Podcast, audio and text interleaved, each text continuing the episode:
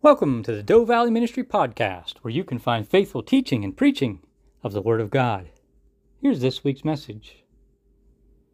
This morning we jump ahead a few chapters in our scripture reading in the book of Acts to Acts chapter 8, verses 26 to 40. Acts chapter 26 verses Acts chapter 8 verses 26 to 40. This is being at the right place at the right time, where Christ is preached to the Ethiopian. Acts chapter 8, verses 26 to 40. Now an angel of the Lord spoke to Philip, saying, Arise and go toward the south along the road which goes down from Jerusalem to Gaza.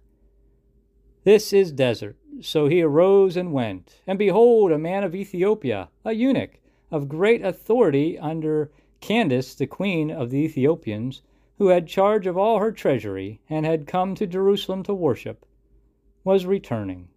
And sitting in his chariot, he was reading Isaiah the prophet. Then the Spirit said to Philip, Go near and overtake this chariot. So Philip ran to him and heard him reading the prophet Isaiah, and said, Do you understand what you are reading? And he said, How can I unless someone guides me? And he asked Philip to come up and sit with him. The place in the scripture which he read was this He was led as a sheep to the slaughter, and as a lamb before its shears is silent, so he opened not his mouth. In his humiliation his justice was taken away, and he who declared his generation, for his life is taken from the earth. So the eunuch answered Philip and said, I ask you, of whom does this prophet say this? Of himself or some other man? Then Philip opened his mouth and, beginning at this scripture, preached Jesus to him. Now, as they went down the road, they came to some water, and the eunuch said, See, here is water. What hinders me from being baptized? Then Philip said, If you believe with all your heart, you may. And he answered and said, I believe that Jesus Christ is the Son of God. So he commanded the chariot to stand still. And both Philip and the eunuch went down into the water, and he baptized him. Now, when they came up out of the water, the Spirit of the Lord caught Philip away, so that the eunuch saw him no more, and he went on his way rejoicing. But Philip was found at Azotus, as, and passing through, he preached in all the cities till he came to Caesarea.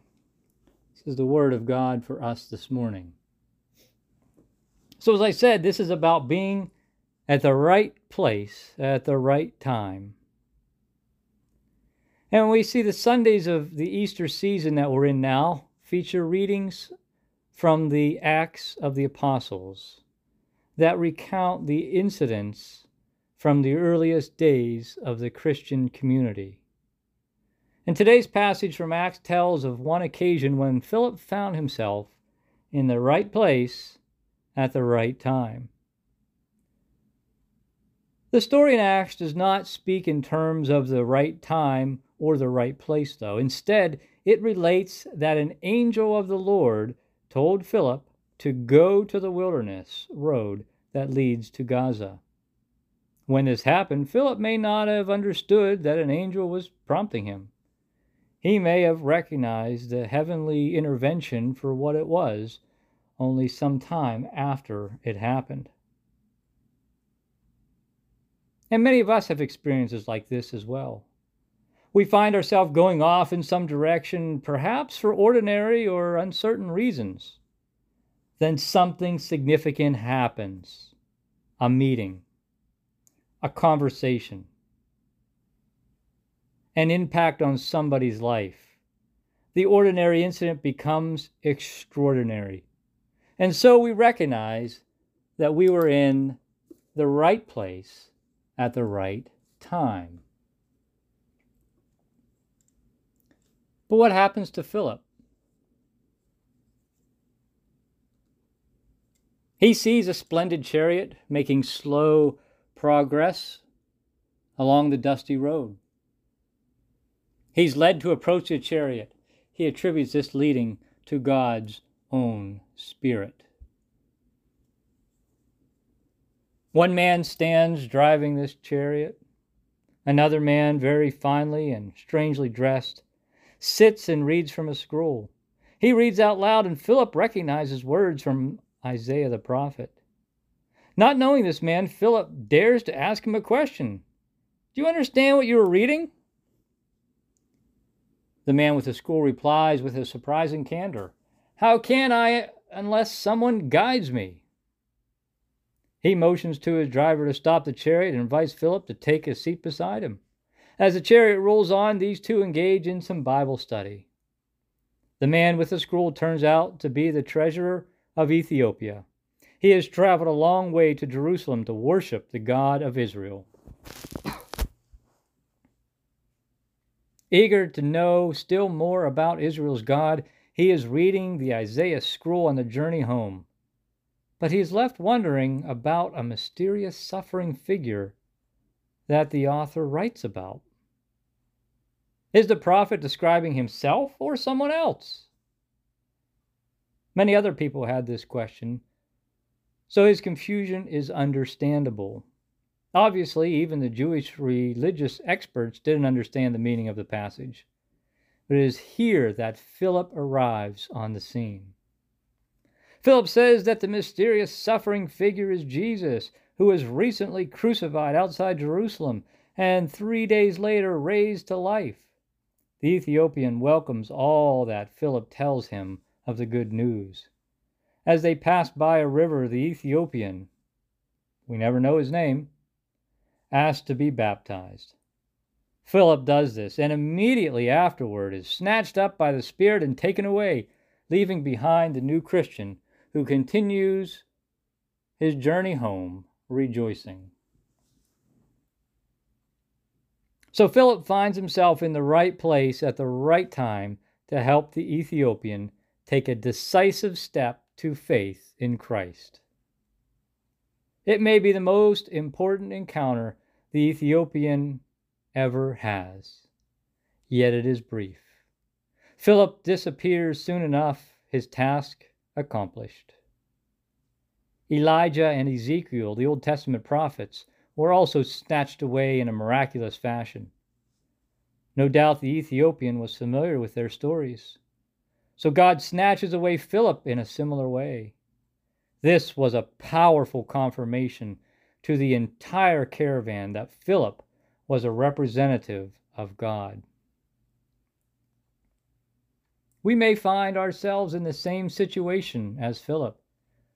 We are led at some point to some place, to someone who needs to hear a word from us. Our message may be one of explanation, witness, support, or encouragement. Though it may be expressed in very personal terms, the message does not belong to us. What we say is God's word spoken through us. The one who hears it takes some decisive step in life. That person recognizes and responds to good news that comes from God. You may find yourself in Philip's situation today, tomorrow, later this week, or sometime in the future. We are taken to the right place, the right time, to the right person in order to make a difference, to speak some good news from God. The Lord works in such circumstances, yet we must be sensitive to our opportunity. We must be available and unafraid. What's required is not extraordinary knowledge or eloquence or an unusual depth of spirituality. We must simply speak the truth as we know it in our lives, bear witness to Christ as we know him. That's what it means to share our faith. the right place, the right time, the right person. These come along often enough if we make ourselves available. The right person may not be a high official from a distant country, but simply someone who turns up. By God's grace, someone may go forth rejoicing after an encounter with us, having heard in our words a personal message from God. A great deal of the Christian life consists in this our availability to act for God precisely when action is needed. To be available, we must be free. Free from fear, free from distractions, free from busyness, and free from ignorance of our abilities. Availability means we are free. We are free to act as a neighbor for other people. We are free to put heart and head to our work. We are free to take a rest. We are free to step out in hope. What happened to Philip happens to the rest of us too. We find ourselves unexpectedly in some place and time that is strange to us. It's strange and unexpected, but the time and place are right for us, a situation to which God has led us, and we must respond in faith. The world is literally dying for good news. We find ourselves in the right time and the right place to respond, to make a difference for people like this Ethiopian who waited to hear the good news and then to go on their way rejoicing. Let me close with this. You say, well, you know, I wish I could do something really effective for the Lord. I know Philip, and I can't do stuff like that, can I? You may only reach one person, but you don't know what that one person's going to do. Did you ever think of the person that led John Wesley, Billy Graham, or other people like that to Jesus Christ?